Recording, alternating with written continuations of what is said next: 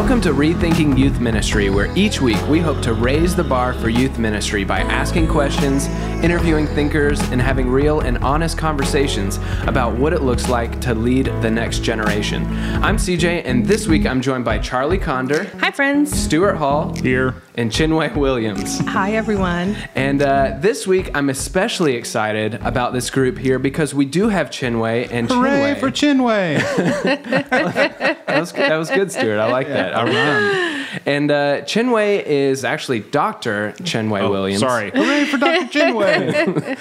And uh, she's with us today to discuss uh, this topic, and I'm especially excited because Chinwé is not only a doctor, but a nationally certified counselor, a licensed professional counselor, and she her expertise is in trauma recovery, enhancing resilience, and adolescent development. Is that is that all correct? Perfect. You got it all. All right. We got yeah. it. We got it. Yeah. And And uh, today on Rethinking Youth Ministry, we're discussing how to care for students who have been abused. Uh, now, before we get into this week's discussion, yes. Chinwé, can you tell us a little bit more about you, other than the fact that you're you have more letters beyond your name than I have in and my name? And a beautiful, intimidating presence. Right, right. Alphabet can, soup of can letters. Can you guys hear the intimidation in her voice a little bit? Tell us a little bit about yourself. Yeah, yourself. absolutely. Well, first and foremost, I am uh, a wife. I'm a wife of ten years, married to my husband, ten years. Um, I'm from Charleston, South Carolina, and I have two boys, seven, okay. uh, a seven-year-old, Braden, and a three-year-old, Noah. I had to think about it. He just turned three. And I just love talking about topics that are hard to talk about. And so I do that a lot in my work as uh, an associate professor at Argosy University. I train counselors. I train students who want to be counselors. And wow. I also have a, a private practice where I work with adolescents, young adults, and I work with um, adult beings who just want to be better. So, wow. Yeah. Wow. Stuart, what did you do this week? Actually, I was hearing that going, can I come talk to you? Can I be one of those adults that want to be better? Anytime. You said young adults, and I'm like, ah, I can't go. And then she said adults that want to be better.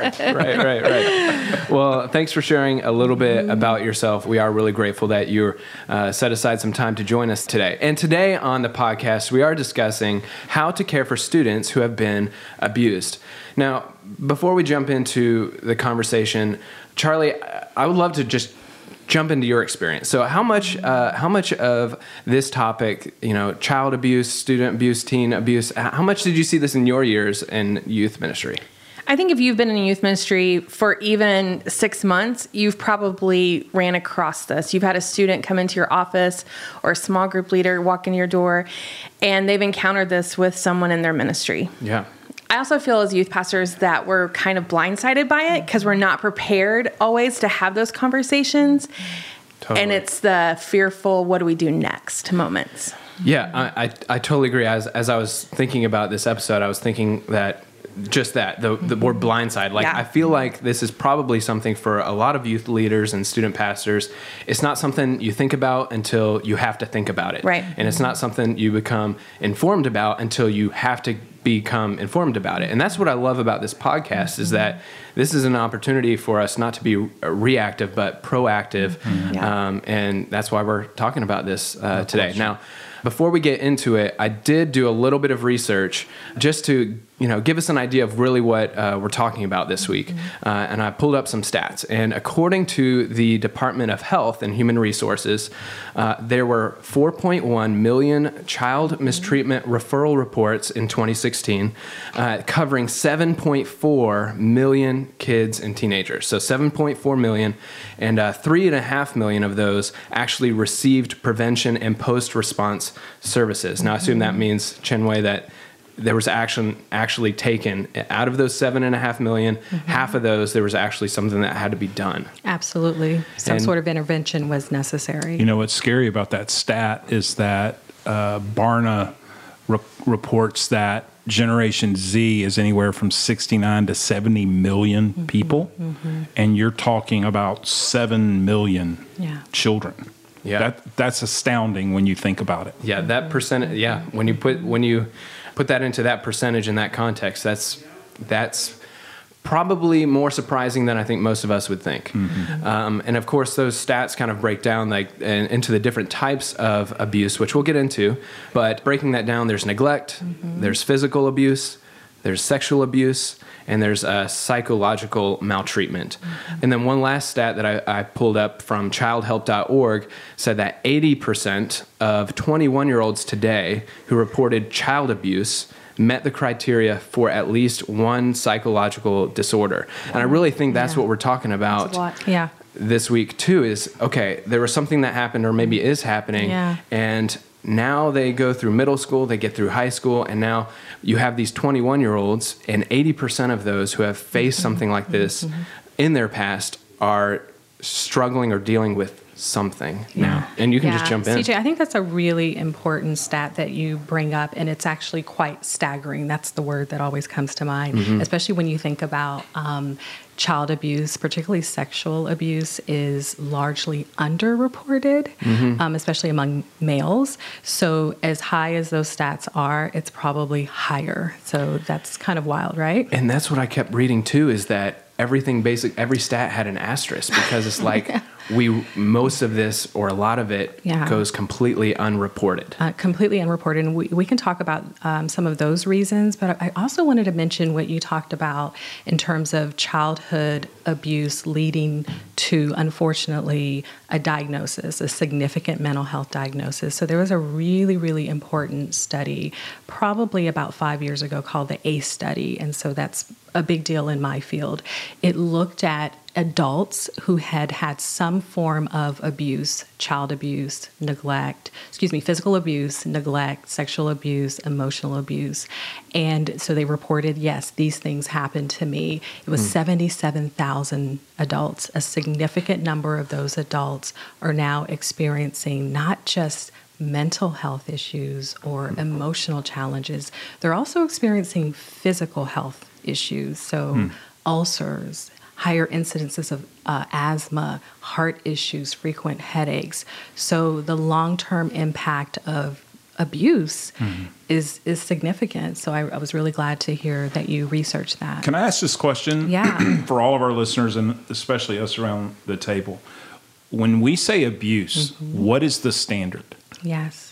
Yes. How how do we define abuse? Yep. Yeah, great question. That's an excellent question. So abuse, especially child abuse, which is sort of the way that we're framing our discussion today, is actions or inactions on the part of parents, caregivers, adults in that child's life that significantly causes harm or increases the risk of harm. Okay. So that's so that's abuse. And so, but Stuart, I love that you asked that question, because sometimes parents will ask me, is a spanking abuse? Right. Well, no, a spanking is not necessarily abuse, but if it inflicts enough harm, pain, if it's done consistently and the child isn't getting, it's not reaching the results that you as a parent want to reach, mm-hmm. it's something to look at. So, mm-hmm. yeah.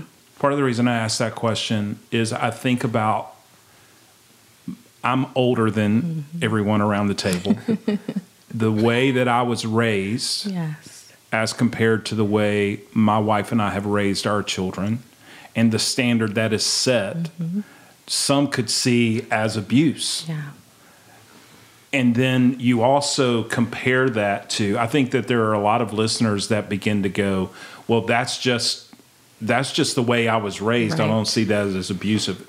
I don't ask that question by any stretch to excuse abuse. Sure, sure. But I do think it's important for youth leaders and adults that are listening to this yeah.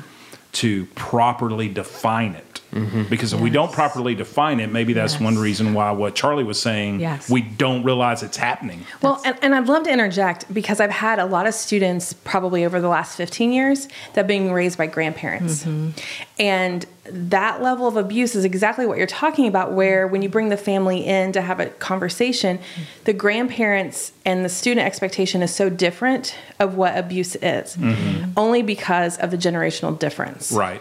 Right. So it's yes. that generational difference is probably more to what... It, uh, absolutely. And context matters. Right. And so socially, uh, actions on the part of parents to try to get their toddlers to behave were acceptable mm-hmm. fifteen, twenty, thirty years ago that are now, in some cases, teachers and uh, ministry leaders are looking at it like, I'm not so sure that that's okay, because generationally things shift and change, and we are considering uh, things probably as abusive or questionable that weren't the case at all years mm. before. Some of it has to do with research. Right. So those mm-hmm. children are now adults and saying, you know what, that really didn't yield the outcome that my parents right. wanted it to yield. So right. it's not that parents are intentional in all cases, but it's also something that we have to have a conversation about. Right. So, I mean, we're talking a little bit about the, the discipline side of, you know, m- defining it in that those mm-hmm. terms, maybe abuse from parents. Mm-hmm. But um, before we get to the students that we want to care for, mm-hmm. who else, in your experience, is inflicting the abuse upon kids and teenagers that are walking into our ministry environments? Is it primarily parents in your experience? Is it, mm-hmm. where is this coming from? Yeah, uh, research suggests that primarily it's someone that's close to the child. So it could be a parent, it could be a grandparent, it could be a cousin, and there is a such thing as peer-to-peer abuse as well mm-hmm. that does occur, but it's usually someone that has close access to the child.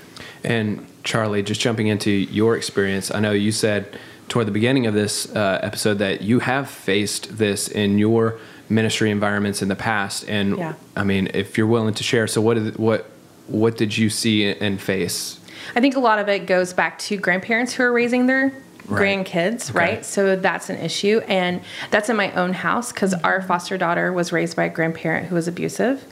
But that word abusive is defined very differently. And so that was impacting a lot of conversations. Mm-hmm. And I really want to go back to the boys. Mm-hmm. You would be really surprised how many boys sat on my couch who were angry or who had behavior mm-hmm. problems. And then when you sit knee to knee and eye to eye with them mm-hmm. and just kind of talk to them and unpack things, it's just crazy what falls out of them. Mm. Sorry, it kind of makes me emotional. So. You're good. It's an emotional topic. Mm-hmm. Yeah, yeah, yeah. I cry all the time on this podcast, so yeah. join, the, join the party. We can just all cry a little yeah. bit today. But you know, it is when you see a like a middle school boy who's mm-hmm. so aggressive and his mm-hmm. behavior is so crazy yeah. and erratic. Mm-hmm. And then you begin to have conversations with him and you're like treading water that you don't get. Mm-hmm. Like, mm-hmm. I don't understand what happens in these situations, and you're in a panic, right? Mm-hmm. Because then all of a sudden you face his parents. Uh, that's going to be a really hard phone call. Mm-hmm. And now I'm going to have to report it, and they're probably never going to come back to church again. And I really need to spend some time with these kids. And mm-hmm. I know mm-hmm. praying is great, but sometimes it doesn't feel like enough. Mm-hmm. Right. Mm-hmm. Um, and so it's just like suffocating sometimes, I think, mm-hmm. as a youth pastor, because yeah. you don't have answers. Mm-hmm. And you, like you, you kind of pointed out there, you're almost in a, a bit of a lose-lose situation there. You either yes. let, mm-hmm. you either don't say anything right in that moment because you want to keep the kid coming right. to church so that you can continue to serve and minister to them, or, you know, you report or you call the parents or mm-hmm. something like that. And now they're, they're not in your church anymore, and they're, mm-hmm. or, and you, you risk know, never seeing them again right. mm-hmm. because right. you've mm-hmm. angered everybody in that situation. Well, Doctor, is it safe to say that part of the reason why we are mm-hmm. hearing so many stories mm-hmm. of people in young adulthood mm-hmm. and older mm-hmm. begin to share things that happened to them when they were younger? Mm-hmm. Is it because it's usually someone that was close to them? Oh, yes. Absolutely. And that's part of why they fear. Oh, can yes. you can you speak to that? Yes. Um, so what I want to share with you is there's a topic or a concept in psychology called attachment theory. And so I'm going to break it all the way down please, because please. you don't want to fall asleep to, like right. some of my students, right? Um, attachment is simply just the sense of belonging, the sense of safety and security that a young young person has with their primary caregiver. And so if your primary caregiver, to your point, Stuart, withdraws love, attention, care, food, anything, you're going to freak out. Mm-hmm. And if you think about prehistoric times, when you veer away from the pack, you die. Mm-hmm. You die. So it starts at a very young age, that sense of attachment to your primary care- caregiver, but it continues all the way to adulthood. Mm-hmm. And so, yes, there's a lot of fear, even with people who are successful, adults, able to pay their own bills, but they've experienced abuse and they don't want to talk about it because having in any sort of um, Uh, discord with mm. that family member still brings up some confusing and difficult emotions. So it's hard to talk about. Wow. So when one of those students, a twelve-year-old or a sixteen-year-old who's been abused, yes. walks into our environments, mm-hmm. kind of diving into that even more so, what what are they carrying mentally, emotionally, even physically, I guess, that, that other students aren't? Help us understand what mm-hmm. they're they're carrying in that moment. Yeah, that's a really good question. So let me put it this way. In homes where students have not experienced abuse, ideally, and not that parents are perfect, right?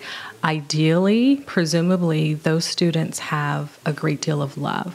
They experience a great deal of comfort. They have nurturing. Not that both parent, mom and dad are going to be consistently that way all the time, because right. we're human, right? And, and idiots. And stressed right. out yeah. and broke or whatever. There's and, so many reasons. And don't know what we're doing. what, so many reasons why parents fall short of the ideal, right? But if students are experiencing that on a somewhat consistent basis, they turn out pretty much okay. But for students like you're mentioning, the twelve-year-old, the sixteen-year-old that comes from an abusive home environment or a home environment where there's a lot of family conflict, they're going to experience just the opposite. They're going to experience a lot of fear. They're going to experience a lot of instability and confusion. And so when you ask about just the difference, think about that. So the fight or flight or freeze response is your body's way of saying there's a threat that's approaching you. So we know through neurobiological research, brain research, that children who've been abused are always sort of like on edge. They're mm. ready for that next threat, mm-hmm. right? Yeah. So you can kind of see that in mentally, emotionally, teachers see it show up cognitively um, or academically. Are those three things good things for youth leaders to remember? Yeah. You said fight, flight, or freeze? Absolutely, absolutely. And so that's basically your body's alarm system. It's a stress response that your brain It's just signals. On that higher alert? Oh, yes. That signals in your nervous system. And you guys can, you know, we feel like we're yeah. walking in the the dark in the like empty parking lot. Today, right? what have I gotten myself into? Yeah, it's like, but that's right. That's that's exactly right. But it takes a lot of energy. It takes a lot of energy, mental energy, physical energy, to always be on high alert. And that's what I notice when I work with students who've been abused. Mm. So it, there's a difference. Mm. But what about the nineteen, twenty-year-old youth pastor that we have conversations mm. with all the time, who probably have never had any experience at all? Like, how do we equip that person in their first week of ministry, six months of ministry? Because all the stats show they're probably going to see a student. But how do we equip them to even know what the fight, flight, or freeze is? Right. Like and, what, to, yeah. and to pile on, that same nineteen, twenty-year-old youth leader mm-hmm. is trying to recruit adult volunteers. Right? Yeah. Uh, and so it multiplies tenfold. He, that youth pastor probably has the fight, flight, or freeze right. happening. Oh, absolutely. Right. So, yeah. But I do think about the younger youth pastors, and mm-hmm. we do have a lot of turnover in ministry. So I just think mm-hmm. if we could better equip mm-hmm. our friends in ministry, how do we do that? I mean... Yeah, I think part of it is having the discussion that we are having today. Um, mm-hmm. I love that uh, Orange um, X P three is leading this discussion. I think um, we don't have these types of discussions around hard topics enough. And yeah. so even letting the eighteen, nineteen-year-old youth ministry leader know that, you know, these things come up not only for, because statistics show us that a lot of children have been abused, right? Yeah. So it's not just happening out there, it's happening in your small group, and it could also be happening with your peers. Mm, and yeah. so just be aware of how to take care of yourself. And I, I'm really big on self-care, and we can talk about that at some point, how to ground yourself, how to not feel like you have to always do things perfect and you have to figure things out right away, and also let them know where they can get support. Yeah, I think as we're going through this conversation, getting back to what you were saying uh, there, Charlie, about what do, you know, what do we do? And I, I, I don't think we're going to get to the end of this conversation and say, okay, here are your three application mm-hmm. points. You know mm-hmm. what I mean? But I think as we go, we can pause and and distill what Chinwé is saying uh, into something that we can take away. So, like going back to what you were saying about the mm-hmm. the the fight, flight, or mm-hmm. freeze mm-hmm. thing. You know, I think that nineteen or twenty-year-old student pastor can be on the lookout for some of those things. Mm-hmm. And, mm-hmm. and, you know, and I guess, and then going back to what you're saying, Chinwé, mm-hmm. okay, it's just that awareness that, okay, That's that, right. that kid who, that yes. twelve-year-old who's looks like he's always on edge. My first instinct mm-hmm. in my small group is to say, you know, he's going crazy. I've got to, I've got to discipline him more and like get him under control. Right. And it's never it's that more. the, the, it's never the, okay, I need to think through what's going on here. That's it. And okay, it could be, it could be, a, it, it yeah. could be a number of things. And that's one, this is one of them, but that's rarely, I think a lot of, and speaking for myself, that's rarely my first thought is, okay, what's going on that, you know, what, what do I need to find out what's going on in this kid's life that's yeah. either, you know, uh, pushing him to act this way. Yeah. It could really just be he's a twelve-year-old boy and this is how they act. But it could also be there's something else there's going something on. There's something else going on. Absolutely. And just some of the things that um, our younger youth ministers or leaders can look for is just, we call them behavioral indicators. So it, it falls into really like three main categories: physical indicators of abuse, some form of abuse, behavioral indi- indicators, and then the other one is just, or both. What, right? what are what are some of the behavioral indicators? Yes. I would assume physical are mark markings. Perfect. Scars, burns, unexplained injuries or accidents. And, and so again, you want to be careful because I have a three-year-old. He's accident prone, sure. right? He's within the socks in the kitchen. And we're like, Noah, what are you doing? Like, you've fallen three times. Thank God he hasn't had any major injuries, right. but I wouldn't want right. anybody calling, you know, sure. defects on me, right? Because right. he, he's got bruises.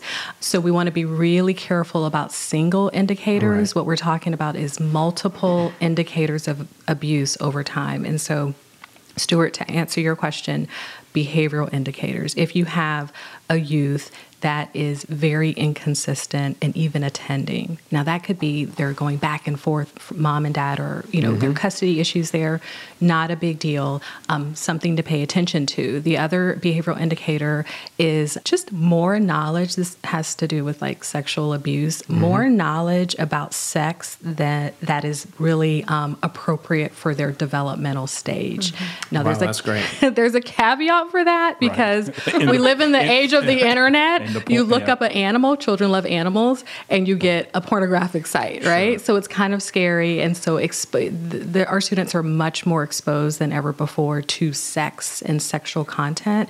But if they're talking about it a lot, right. um, especially yeah. the younger the younger students, twelve, thirteen, that's considered an indicator. Yeah, and if they're, I would guess, and you correct me, but like if they're talking about it and they're almost more comfortable talking about it, mm-hmm. you know, like I've got, mm-hmm. I, I, I work with middle school guys, yes, and like, you know, they know some things, yes. but they're also like, there's a there's an innocence about what they know. There's a and, giggly right. sort of, yeah. And so there's like or a different. Gross. Right. right, right. So there's a different, there's, I would assume that there's a different level of knowledge there too, yes. and a different way that they treat that knowledge. That they're even expressing it, with right. The, like, right, in a what very a, mature way. About a young lady or a young man who like buttons up in small group, they get mm-hmm. isolated or mm-hmm. th- like, I think this is a constant tension. Mm-hmm.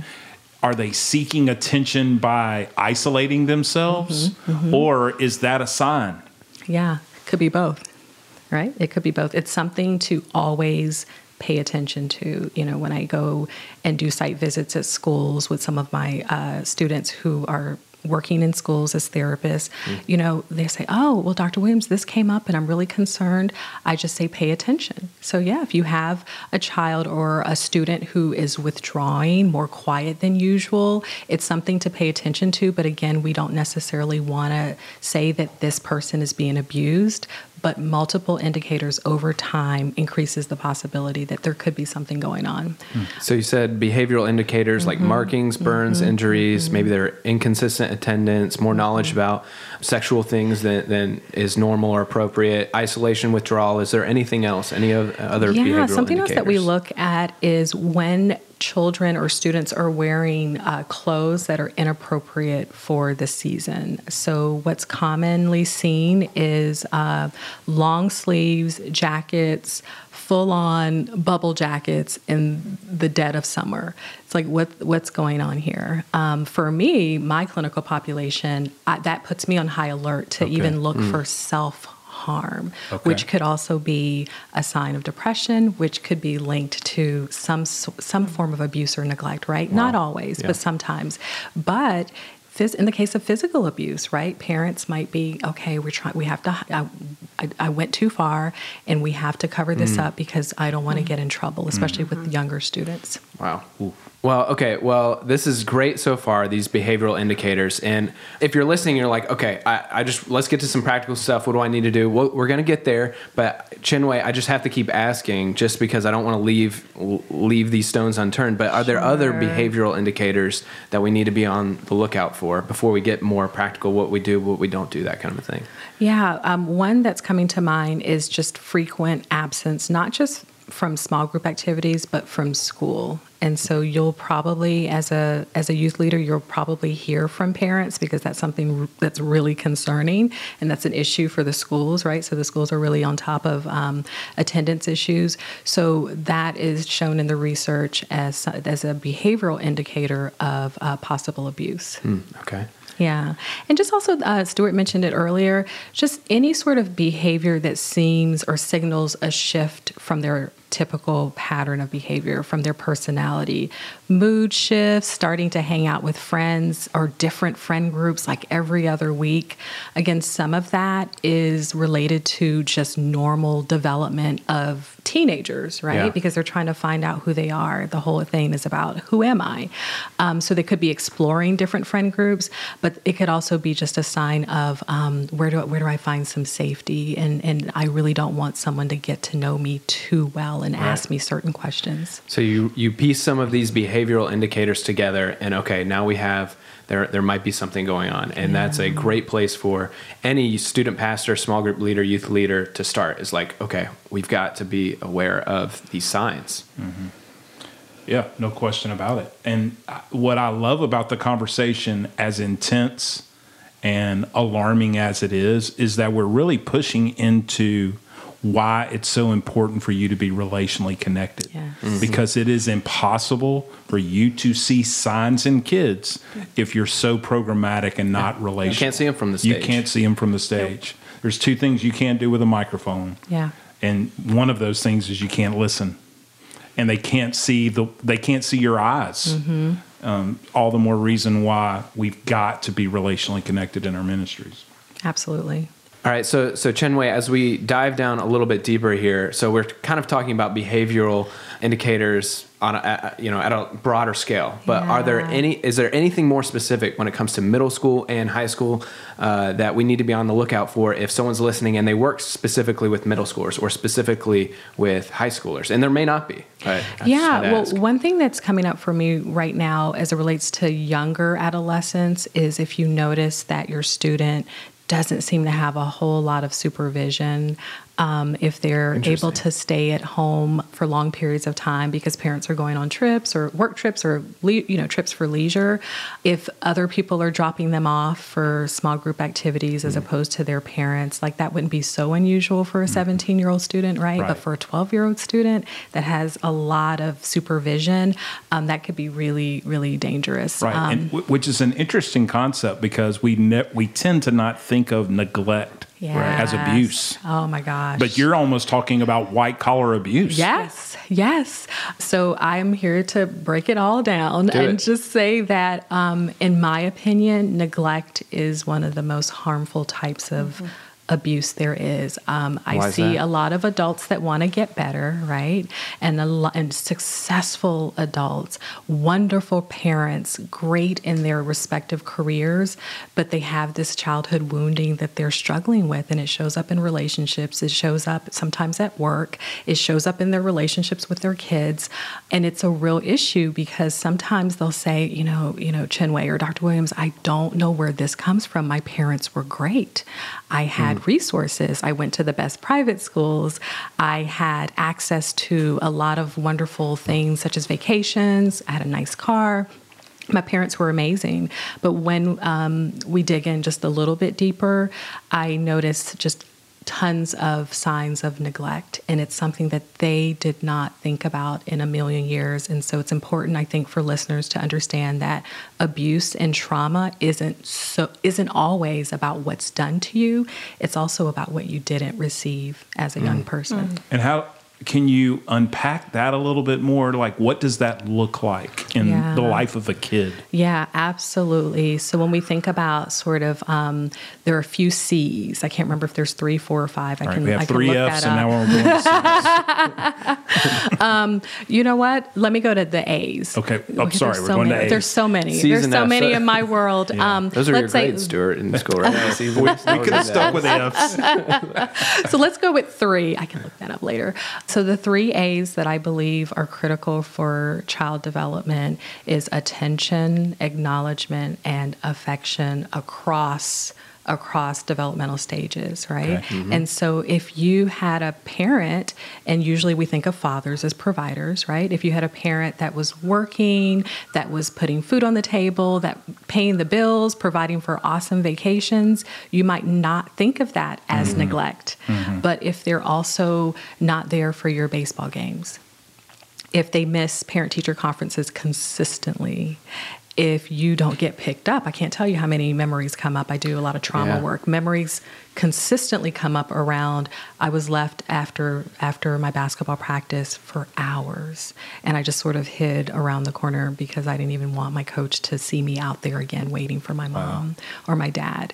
So not getting something that children need, affection, attention, hey, I see you, mm-hmm. I notice that you're there, can actually lead to uh, shame. It could also lead to feelings of inferiority and feelings of inadequateness. I'm not good enough. Now, what's interesting on the other side of that, the adults can look like superstars. Mm-hmm. They can be very successful in their respective fields, but it's like they're chasing that um, attention, that wow. acknowledgement. And so it's kind of a cool thing. We should do a podcast just on that. Yeah, yeah, that would. Because yeah. I do hear stories of like that that very thing from mm-hmm. teenagers, to the extent like teenagers saying, I can't be involved in this because my parents are doing this. Right. And so the only only time I have for extracurricular or anything is it's when like they a, say I have yeah. time. Yes. It's like a permissible form of abuse almost, right. too. Mm-hmm. Right. You know? Mm-hmm. Now, and you going back to what you said, though, a few minutes ago, you said this, this, I don't know if you used the word worse or not, but like to mm-hmm. you that in your experience, this is worse or it's... It's, it's one of the most harmful. Mo- I think sexual harmful. sexual abuse has the has more long-term impacts, mm-hmm. right? In a lot of, across mm-hmm. a lot of settings.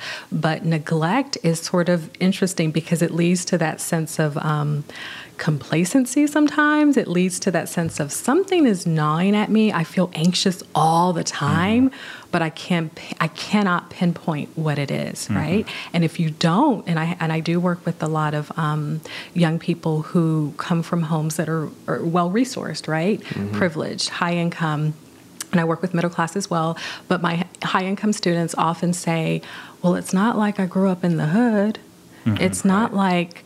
you know, I didn't have both parents at home with me. It's, yeah. you know, and mm-hmm. so they're like, I don't know why I'm feeling sad and depressed and anxious all the time. And so we have that conversation about, okay, well, you got some things, but some things you didn't get. Mm-hmm. Wow. I had a student one time call me and ask me if they could walk to Walmart. And I was like, well, how far is that from your house? And why do you need to walk to Walmart? And she's like, well, my mom's gone. And I was like, okay, she's just at work. Well, I'm not really sure. And so I went and picked up the student, and I just brought him to my house and fed her lunch.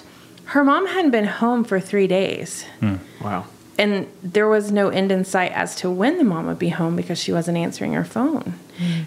But when you say that as abuse, that like didn't register with me at first because I thought, well, maybe she thinks she's old enough to stay home alone. Right. Which I think if you're in middle school, you're not old enough to stay home alone for days on end. Mm-hmm. Maybe right. not even hours on right. end, right? right? It depends on the middle schooler. Right. Yeah. But being aware of things like that and being able to talk to students, because mm-hmm. that doesn't come up as much, I don't think, right, is what we're talking about. Yeah. yeah. So what did you what did you do in that situation, Charlie? Took her to Walmart. I did take her to Walmart, and I fed her lunch. Um, she stayed at our house. And then really? when she, yeah. her mom finally came home, the conversation then turned because I had to report the mom right. mm. because I was like, wow, you left this kid home for four plus days. Mm. Wow. And, and that's not okay. Mm-hmm. And to come to find out, it was a regular occurrence. Mm-hmm. Mm-hmm. So, wow. Yeah. And, and it's so like this entire conversation is so complex. Yes. It really is. Because I keep thinking about that quote of be careful how you treat mm-hmm. others, because everybody's fighting mm-hmm. a battle. Everybody's mm-hmm. fighting a battle. So, and that includes parents. Mm-hmm. Uh, so I, like, I want to extend grace to whatever this lady's story is, because there's a reason. There's a reason, right. yeah. But, but we don't know at it. The same time, I'm responsible for the emotional, physical, and yeah. mental welfare of this child. Yes. And I just, I, and I'm thinking about it from the, I, I just can't imagine how much, and, mm-hmm. and maybe you had a tremendous relationship with that kid, but I can't imagine how much mm-hmm. it, I would have to feel neglected or whatever to, to call my youth pastor and say, hey, I'm, I'm doing this, or I need help here, that kind of a thing. Like, how many of those students right. are in that situation that just haven't built up the courage yet right. to text somebody? But they did call you and ask if I can go to Walmart, right? Right. Which is almost a cry for help, right? Oh, yeah. That, and yeah, and that's what I'm. Am I, like, am I right, Doctor Williams? You're absolutely yeah. right, Stuart. yes, yes, yeah. I know that's important, because students don't always directly say that I need help. Directly say that this is what's happening in my home or in mm. my neighborhood or with my grandparents, but they let us know through other indirect means. And so I agree with you that that was like, hey, pay attention to me. Something's not quite right. And I know this isn't story time, but I had breakfast. I had breakfast yesterday morning with a dear friend who told me a story about uh, one of his friend's son was being bullied at school. Mm-hmm. And so the dad said, I want to know who the kid is, because I'm going to go and have a conversation with the kid's kid and the kid's dad. So he goes with his son to confront the bully. And he says to the bully, where's your dad? And the kid goes, I'm homeless. Mm. And so the guy decides, well, I'm going to mentor you. Yeah. So there's wow. there's always a reason why. Mm-hmm. Yeah. But it makes it complex, because children yeah. are the residue of the why. Absolutely. I guess. That's a great story, though. Yeah. Mm-hmm. So obviously we're talking about specifically, uh, it sounds like we have a lot more podcast. Uh, yeah. Let's make it a two-parter, like but a- with the parents and then, you know, all, all of these things. Yeah. But so, you know, pulling back to, okay, what do we do about the students in our ministries who mm-hmm. need to be cared for because they have, uh, either they are currently being abused or they have been abused? What is our goal, or what needs to be our goal or our focus when we find out, okay, this student has been abused or mm-hmm. is being abused? Yeah. So uh, the goal should always be, I am a trusted adult. I'm a trusted adult, and you are important to me. That's that's the theme. Is to okay uh-huh. to communicate that. Is to communicate that. So um, I do want to speak a little bit about the importance of social support. Study after study after study suggests that it's not always the event that leaves a scar. It's how it someone responds to the event, right? And so sharing is really important. When a student is able to share, either directly or indirectly, that they need help, um, that's so important, but it's actually more important how the youth pastor or ministry leader responds. And so, um, and I can talk about it now, or if you want me to talk about Go for it. Let's a, get, a little let's bit later. Get into it. Okay, so um, there's a whole kind of guideline or protocol around how individuals, adults, should handle disclosure. So when a child says, I am being harmed in some way, I'm being abused, or, it's a tough or they thing. Have been abused, is it? So is it past and present? Past and present, yeah. Now, what we do in terms of like immediately makes a difference if it's currently occurring, right? Mm-hmm. And also some other factors. Um, but if, let's say it's happening right now, mm-hmm. how does a, a youth pastor respond? The first is with managing your own emotions. So I, I kind of want to like emphasize that mm-hmm. because, again, we're human. Some of us are broken. Some of us have experienced abuse as leaders, right? In the church or, mm-hmm. or wherever we are serving. And so these disclosures can actually emotionally impact. And Charlie, you were tearing up a little bit just mm-hmm. talking about your experience, right? So we're we're human, and um, you want to be able to acknowledge that you're feeling whatever you're feeling: shock, right?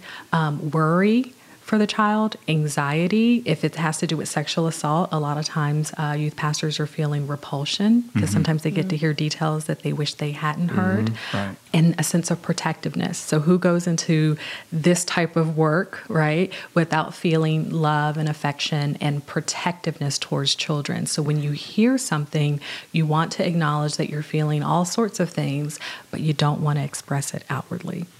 So it's it's a swan on the lake. Yeah. Yeah. That's exactly you, right. It's a great uh, mental image. That yeah. really that really is. Yeah. You, that, I mean, you're paddling underneath, underneath everything is going that's crazy, it. but you, you have to yeah. maintain regalness up, up top. Do you know what I call that in my practice? I, I can't wait to hear it. A duck, but I'm going to move to a swan because a swan. It's just yeah. prettier. Yeah, it's just pretty. Maybe the duck can be for like certain clients, right? right, right? right. Yeah. Yeah. I'm I much more that. like a duck, but I was trying to. Right. You're trying to be yeah. elegant. Um, but yeah. that's exactly if, yeah, right. As a ministry leader, you know which of your small group leaders are swans exactly. and ducks. That's like the The most yeah. important insight from today yeah, is a right, swan right. or a duck. Yeah. But but mm-hmm. and what we're saying here is really what, you know, you'll have to rewind and listen to the, the past couple of minutes there. But what Chinwé just unpacked mm-hmm. is really what you need to, our response should be as ministry mm-hmm. leaders mm-hmm. and should be the response of our small group leaders. Mm-hmm. Uh, like we have to communicate this, like, okay, swan mm-hmm. on the lake, mm-hmm. you know, this is, this is, your reaction mm-hmm. whenever mm-hmm. something like this comes up, past or present. Mm-hmm. Yeah. And, and it's important. And I'll tell you why, because if you accidentally change your expression to shock, right? And it could be shocking for sure. But if you have a sense of shock or anything that could be perceived as disbelief, that actually mm. perpetuates a, a feelings of shame and guilt mm. and could yeah. definitely shut the student down from making any further disclosures. That disbelief thing, I think, I mean, I feel like that's key. That's big. Because it, when, especially when it comes to the things like, well, we, we've spent a good bit of time talking about the neglect side of things. Like, I feel like that would be, it would be so easy. And again, going back to what Stuart said, it's it's a tension to manage, I guess, because you want to have grace for the parents, but also you're face to face with this kid, you know, the mm-hmm. student. Right. But like, okay, if something comes up and it's an issue of neglect, it would be so easy to dismiss it mm-hmm. and right. uh, discount and, it. Yeah. Yeah. And, and we are, let's be fair yeah. too. We are recording this only weeks yes. past a time in our country's history where yes. empathy and mm-hmm. those kind of mm-hmm. things came into question to the mm-hmm. nth degree. Oh, yes. And I would assume, Doctor Williams, that we'll probably experience mm-hmm. the mm-hmm. backlash of that for mm-hmm. years to come. Oh, yes. And are. Oh, yes. To some degree. Yeah, absolutely. It's hit our nation um, hard, and there's a lot, obviously a lot of division, right? And, mm-hmm. and people are sort of seeing the experience through their own lens, right? They're seeing the event through their own experience, and some people are not believing that things occurred, and other people are like, of course this happened. Um, and so empathy is huge. And that's why I say we always lead with, you are important. Because if you're leading with you as a student, you're important to me, then whether or not I believe shouldn't even factor in. Mm, that's it's about good. me being yeah. present for yeah, you. That's great. Mm-hmm. That's great. Is this a good place? I'm, I'm a little fearful. And here's what I'm fearful of, because we are diving into such important, this isn't important, it's critical mm-hmm. what Doctor Williams is mm-hmm. talking about. But I don't want us to assume that every youth leader and church represented that are listening mm-hmm. have systems in place mm-hmm. where you are doing background checks on your small group leaders mm-hmm. and you have a process and a protocol for when there are issues of abuse that are brought to your attention. Mm-hmm. You don't have to do anything but watch the movie Spotlight mm. to realize what has happen- mm-hmm. happened mm-hmm. pandemically mm-hmm. in the organized church. Yes. Yep. Mm-hmm. For us to understand that this is so critical. If you are a youth leader listening and there is not a process in place mm-hmm. for you to do background checks mm-hmm. on the people that are working with your teenagers, mm-hmm. it is one thing for a student to have enough courage to admit something. It's a completely different thing for a lack of oversight mm-hmm. for you to be creating the chaos mm-hmm. and you don't even realize it. Right. I just felt like I needed to interject that. I'm sorry. Carry on. Yeah. No, it's important. Yeah. I mean, and to that point though, I mean, that is part of this conversation. And, mm-hmm. and to an extent, it's also, uh, you know, uh, maybe a whole different episode as well. It's like, mm-hmm. okay, how do we, mm-hmm. how do we protect our own students mm-hmm. from what's going on in our church at mm-hmm. times, right? Because mm-hmm. that we don't always have the right systems in place and the right mm-hmm. protocols in place to ensure that, you know, that everything is, uh, uh, that things are taken care of, sure. you know? I uh, just had this thought. Yeah, I, yeah. The last thing you want is a child mm-hmm. coming forward to a small group leader mm-hmm. and you haven't even done mm-hmm. your homework on the small group leader. Mm-hmm. Mm-hmm. Um, and it, I mean, this, to me, it's very, very simple. If a small group leader is unwilling to do a background background mm-hmm. check, mm-hmm. it's probably a good sign that you don't need that small group leader. Yeah. So you ta- are you talking about the small group leader creating more damage because they didn't react in the right way, or something going on in the church that's adding to the... No, abuse? I was speaking specifically to the fact, to back up mm-hmm. way past, mm-hmm. bef- way before uh, the conversation that Doctor Williams is mm-hmm. talking about when someone has come to a small group leader. Mm-hmm. We just have to, as churches, make sure that yeah. we've done our due yes. diligence and have processes in place to make sure that the men and women who are working with teenagers are above reproach, mm-hmm. are people of integrity. Yeah. They don't have some sort of criminal background. Mm-hmm. Right. Um, all of us have issues, but right. that at the very least needs to happen. Absolutely. I've served in a church where we would have all our small group leaders do background checks, but because the budget was so tight, only X number could actually be ran. Wow. Hmm. Can you imagine what that backlash would be like? Wow. Because we thought we've... And as a youth leader, I didn't know that that wasn't happening because wow. I turned it into the people that needed right. to go to. And then all of a sudden, um, we've not crossed all of our T's. Holy cow, right? Right. Yeah. Prioritize budgets, friends. Yeah. Yeah. And if That's they great. only have enough money mm-hmm. to have X amount of small group leaders mm-hmm. checked, then we're going to That's have the only right. number of small group right. leaders you need. Larger small groups. Yeah. Yes. Yep. Yeah. Yeah. yeah. And I got to tell you, I, I serve as a volunteer um, in the guest services department of my church, um, large church. And I got a background check just because I would occasionally walk new families by the kids' environment. Wow. So I'm, I'm, I don't interact with the children at all, hmm. um, unless they come and ask me a question or a refer sticker. So I, yeah, I'm not a leader, but they asked me for a background check. So good job, your church. Yeah. yeah, but you're right. Not all churches have, have the budget, have the mechanism, the desire. So it's a, it's an important point. Yeah, we have to prioritize that. And again, mm-hmm. this is just part of that. Okay. This is another thing we've got an application point we'll pull out of this yeah, conversation. Yeah. But to keep our conversation um, going here, you so you were saying the very first thing mm-hmm. uh, that uh, we do as ministry leaders, or we encourage our small group mm-hmm. leaders to do when mm-hmm. they find out abuse has occurred. Uh, what what's the what's the two point oh step? What's the next step they need to take, whether it's reporting or what whatever that looks like? Okay, I do want to mention. Can yeah. I say a couple more things Absol- about oh, the yeah, disclosure? Absolutely. Let's let's yeah, do it. Yeah. So the first thing is managing your own reaction, because mm-hmm. we're all human. We're going to have some reaction. The second thing is not having a blaming response. So you want to have a non-blaming response. So again, avoiding any sort of belief or disbelief. You're just there for the child or for the student, and also letting them them know this was really brave of you. So encouraging mm-hmm. them, um, supporting the fact that they disclose, because it's not, trust me, the, the statistics that we mentioned, it's far underreported because it's hard to share those types of things. Mm-hmm. And then the other piece that I think is important for youth pastors, ministry leaders to know is that when you're interacting with the child or the student, you don't want to make promises you can't keep. Mm-hmm. So you can say something like, I want to be there for you, um, and I'm going to support you the best way that I know how, but we want to avoid saying anything like, we're going to keep this confidential, or right. you can tell me more, I'm not going to tell anybody. And, and you want to sort of lean in and make them feel comfortable, but that's something that I wouldn't do, because the fact remains, and this is sort of a legal uh, discussion that a discussion point that I think it's going to be important for every all of the listeners to just make sure that they understand the laws in their respective states. Uh, but from where I'm from, the state of Georgia, anyone that works with youth is considered a mandated reporter. Mm. And should I explain what that means? Yes, please. Yeah. A mandated reporter is obligated to notify authorities whenever they hear or even suspect abuse. So in, in some cases within twenty-four hours. Mm.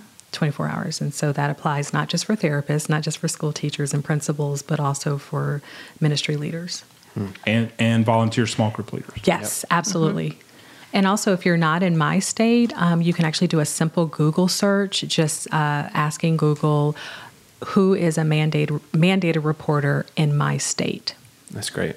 Well, and I would also maybe check with your church's denomination, because yeah. I know I'm, I'm Methodist, and so we have a safe sanctuaries policy. And so through that policy, it requires us to be mandated reporters as well. Yes. So it may not just be your state, but that's it could exactly be your denomination. Right. Yeah, yes. That's great. Yeah, it could be an organizational. It looks as if U S A dot gov has information on where you can find out. Awesome. Look at that. On, Look at on that. the spot. Look at just that, that Stuart. Up for us, Stuart. That's very why, impressive. That, that is very impressive. Now back to Doctor Williams. This so week with so Doctor Williams. Um, well, so all of all of our conversation up to this point has kind of surrounded, okay, we found out that something was going on. Mm-hmm. Um, you know, maybe the student uh, brought up something, or maybe we maybe we noticed something, and so we approached the student. But honestly, I feel like going back to the whole, so much of this goes unreported, so much of this goes unseen, unheard. My question for all of us is, what do we need to be communicating from the stage? What do we need to be communicating and projecting as small group leaders to encourage those uh, students who have faced this to feel like we're safe enough to talk about this with and to open up? I think you just said a word that is important for all of us to wrestle with, and that's the word safe. Yes. I think churches and youth ministries specifically have to determine, how safe do we want to be? The reality is that middle school and high school students across our country have to, Doctor Brene Brown calls it armoring up. They yes. have to armor up to leave home, go to school, sometimes just to be physically protected. Yes. But they have to have a place. Yes. Whether it's in the school, but in our specific instance, in our churches, they have to have a place where they can let their armor down mm-hmm. and be themselves and be and feel safe. So the, first and foremost, the question that we have to beg ourselves to answer is, how safe do we want to be? Are we do we want to be a, a place? Our our leader, Chef, does an incredible talk, has done it, and it'd be great for you to listen to it. Um, he did it at Orange Conference this past year, about this idea of we can be a, a, a safe place where a kid can talk about cheating on a test, and that's mm-hmm. as safe as they feel, or they can report abuse. Mm-hmm. Right. But you're not as safe as you want to be. You're as you're only as safe as the story students have been brave enough to share. That's great. That wow. is what how you can determine how safe you are. So So how do you become, how do you become safe then? Mm-hmm. Like, and I mean, Charlie, I would love, I mean, you have, obviously you've had students who have shared stuff with you. So I don't know if it's, I don't know if you have shared stuff from stage or in the context of just relationships with students that you have become a safe person, but clearly you have. Mm-hmm. And I would love to hear what you've got to say. And then, you know, Chinwé, what would, what do you know that students need sure. to hear as well? But I think it just goes back to being relational and letting kids know that you're there for them. And that doesn't happen from a stage or behind a microphone. That happens yeah. with face-to-face conversations, knowing the kids' names, where they're from. And I think just being a person that shows up. So at the lunches, at your cafeteria, to your football games, just to be a person they know who knows them. Mm-hmm. Yeah. That's and right. free shuttles to Walmart. Right. right. Yeah, no, I, I agree. Um, I think uh, it can't happen from a stage or from okay. a mic yeah. in terms of the relationship building aspect of it. But right. what can happen is, hey, this is something that we're going to discuss.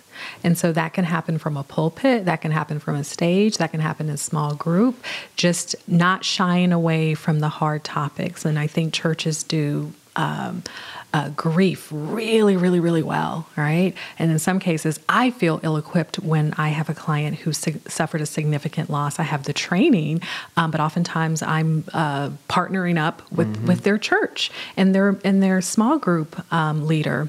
However, I think that there's a place for churches to and ministries to be leaders in, in this topic that we're discussing, abuse. And so mm-hmm. even just saying, hey, these are the prevalence rates. Yeah. Mm-hmm. These are the statistics. It's on the rise, yeah. just like we do with bullying, right? right? Let's right. just it, just acknowledge it from the stage, because if I'm a student that's sitting among hundreds of other students and I hear someone mention it and I'm going through it, that's like a little window of hope. Like, mm-hmm. oh, I may not talk to my youth pastor the next day, but maybe in a month from now. Mm-hmm. Yeah, I do think, C J, that there are some things that we can do from the platform or not do. Yeah. yeah. To make it personal, when I speak, I tend to have a bit of an edge, and I readily admit that. There's, Is that on that, purpose? Uh, not on purpose. I, I, I'm excitable. Mm-hmm. I come across as like an energetic coach to some degree, and I have to be careful in this day and age mm-hmm.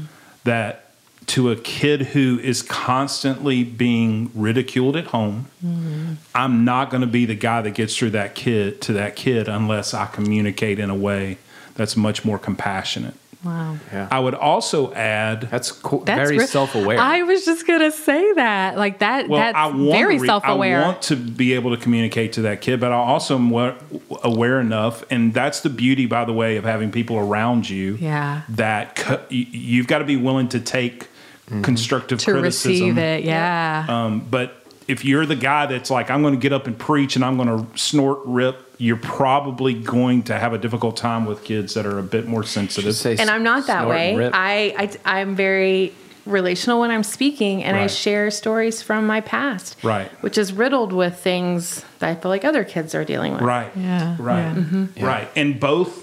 Both styles are needed. Can be effective. Absolutely. But you also need to understand, you know, how your style. The other thing I was going to mention, and this is this may be very trivial, but I've seen it way too many times, to the student ministry uh, worship leader mm-hmm. who gets frustrated because every kid in the room doesn't raise their hands during worship, mm. or they're sitting on the back wall.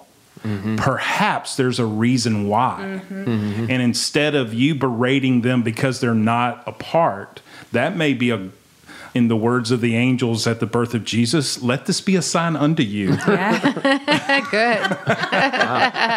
Good. um, you know what I'm saying? Interesting that, reference. But, yeah. but Christmas is coming. So yeah, that's yes. right. Christmas is coming. But maybe we should put that down as one of the markers, though, because that needs to be a teaching moment yeah. for the youth mm-hmm. pastor to have with the worship leader, too. Yes. Correct. Correct. Yes. Mm-hmm. And it infiltrates all the way to the small group leader who gets frustrated because not everybody's participating in discussion. Yeah, discussion. Which is where I was coming from earlier. Right. Like, I I lead a small group of middle school guys, and like it is so easy to uh, to dismiss the students who are zoning out, and yeah. the, to dismiss the students who are acting up as right. just students who are zoning out and acting up, uh-huh. and never uh, and never educating yourself enough to the point where you you you can see through some of that, right? And uh, and be compassionate in the midst of that. Yeah. Right? I mean that's.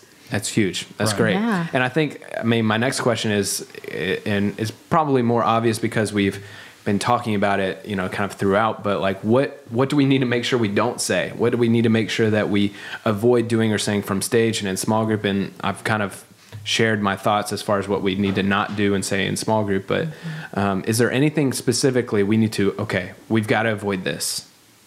I would like to say that as youth pastors, we are that. We are youth workers. We are not trained counselors. Yes. We are not um, a Doctor So Williams. Good, we need to be able to move our kids to the people they need to see and be with. Yeah. And it's not us. We love them well, mm-hmm. and that's really great, mm-hmm. but we need to be able to move them on to a professional. So don't be their counselor. It, uh, like, you know, I mean, that's great though. Yeah, we, mm-hmm. we're, but... I'm not a trained counselor. Right. And mm-hmm. more times than not, I will say the wrong thing. And even though I'm really great with students and knowing who they are, I need to move them out to right. someone who is trained in so those areas. Good. Yeah. Most of us need to tap out at the calm swan point. Amen. Yes. Yeah. You know what I mean? Yeah. yeah. That's a, Be that's a swan a, and then swim to shore. That's yes. a really, really good point. I'm so glad you brought that up, Charlie, because when a student feels comfortable enough disclosing to a small group leader or a youth pastor, um, that's like a big deal, mm-hmm. right? And so usually the ministry leader feels honored. And sometimes what mm-hmm. happens, I've heard what happens is that they encourage encourage more details even beyond what the student was initially willing to share. Wow, and yeah. then it's like, okay, I'm in the swamp, yeah. right? Not in the lake with the swan, right, right. but I'm in the swamp and I've got all of this stuff coming at me and I'm not trained. I don't feel equipped to know what to do next. So that's a great Well, now point. And then that, that kid has to not only share with you, but now mm-hmm. when they actually do get to yeah. the professional help that they need, they've got to go through all of that again. Over again. Yeah, yeah. absolutely. C J, I counseled uh, one of the churches where I served. I had a conversation with a young man on a Friday who killed himself on a Monday. And mm. it still haunts me. But the smart thing that I did, without even being smart, was that I had already referred him to a professional. Wow. And it's the That's one great. Thing that allows me to live with it somewhat. Mm-hmm. Mm-hmm. Because right. he he was seeing this professional mm-hmm. and he wanted he mm-hmm. really wanted to come and thank me mm-hmm. and to just kind of catch me up on what was going on. Mm-hmm. But that's why what Charlie is saying is so important. We yeah. don't know what to say. Yeah, yeah. And right. kids are deeply, deeply hurting. Absolutely. And, and uh, youth ministers and small group leaders can offer to um, help out with trying to find a counseling referral. Yeah, I think every youth pastor and every youth worker in America should have in yes. their top desk drawer, yes. here's a list of counselors mm-hmm. that are great with students, mm-hmm. who are great in certain traumas, mm-hmm. and should have that resource readily available to hand out to parents and to students alike. Uh, yeah, Charlie, that's a really good point. So um, in addition to what small group leaders should say and should be, which is supportive and reassuring. Um, I think it's really important that if you do know of a student that's experiencing some form of abuse, some form of abuse, that you want to sort of like maintain normal sort of contact and, and just do what you would normally do in the small group, because that small group environment offers a lot of security and stability. Mm-hmm. And so something that um, youth pastors or small group leaders should probably avoid is making that individual sort of stand out. Mm-hmm. And so even being overly empathetic can do that, right? And I have a tendency yeah. to sort of, oh, you're okay. Like you don't want to do that because they're going to be hypersensitive. Give them more special attention. Absolutely. You want to maintain the student's normal status within the group, because so especially as a teenager, they don't really want to stand out for that reason. Yeah, so just want to mention Good. that. Well, we could keep talking about this for hours, and I know that we've already talked about this for a while, but uh, clearly we have more work to do here and more conversations that we need to have, and we will. But as we wrap up today's conversation, any final thoughts, any practical, you know, takeaway, any last words that we want to share as we conclude this conversation? One thing in my research, and I'm uh, anal about that kind of stuff when we find out we're having a discussion, that I found very interesting is that if any case with an adolescent becomes legal, mm-hmm. in other words, the oppressor is identified and legal action is taken. Mm-hmm. There's so much data that suggests that you can't lose focus on the victim. Mm. That what winds up happening is that witch hunt is a bad word, mm-hmm. but for a lack of a better term, there becomes so much attention on the oppressor and justice that the victim is kind of forgotten. Okay. So if that winds up happening, make sure that you continue to give the attention needed to the victim. That's super great. Yeah, I'd love to dovetail on that. I think that's super important, because that speaks to part of the reason why uh, victims or survivors don't don't come out, right? Oh, wow. they, they're watching and they're paying attention, uber attention to what happens when other people disclose their abuse, right? Mm-hmm. And so they're going to feel like they're forgotten or they're not going to be believed. And so my last point has to do with the disclosure, again, which I think is so important, because that's that, that initial contact, that place where I'm being vulnerable as a student, and I want my youth minister, my small group leader to meet me where I am.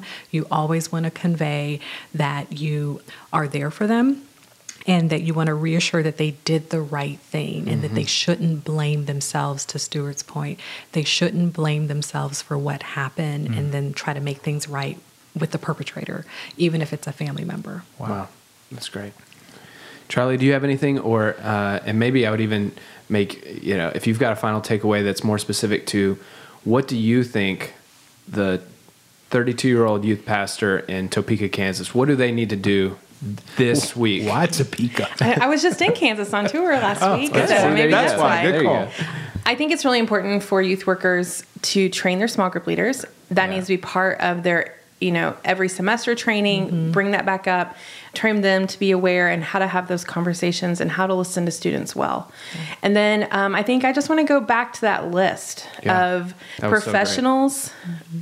Don't wait until you have a student on your couch. Make sure you have mm. that list ready mm. and you've done the research, and make sure that they're counselors that work with students and um, can handle their situations. So that's so great. Charlie, thank you for being a youth leader that will take kids to Walmart. And I mean that Aww. sincerely.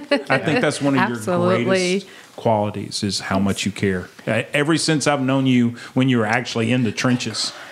Yeah. You, that's so good. Thank you. Um, I want to share a national abuse hotline. It's the National Child Abuse Hotline. It's a twenty-four hour hotline with resources that's going to help with every single child abuse situation. So neglect, sexual abuse, physical abuse, emotional abuse, all calls are confidential. And the phone number is one eight hundred four A child, one eight hundred four A child, and it's one eight hundred four two two four four five three. And that's the first number on your list that goes into yep. the desk drawer that uh, Charlie was talking about. Well, this has been a great conversation. Chinwé, special thanks to you oh, for joining us for this. Thank you so much, Chinwé. Thank you for uh, having was, me. This was super helpful, super valuable, and I look forward to having you back again soon. We, we've got to do this again. And thank you for listening to the Rethinking Youth Ministry podcast. If you have a friend or a fellow youth worker who came to mind as you were listening to this episode who might benefit from hearing this conversation, uh, we would encourage you to pass this conversation along to them. And the best way to do that is to send them to rethinking Y M dot org. And the conversation doesn't stop here. If you've got thoughts or questions or uh, other things that you want to bring up, you can join the conversation by visiting our Facebook group, and you can find a link to our Facebook group in our show notes. Again, rethinking Y M dot org. And until next time, thanks for listening.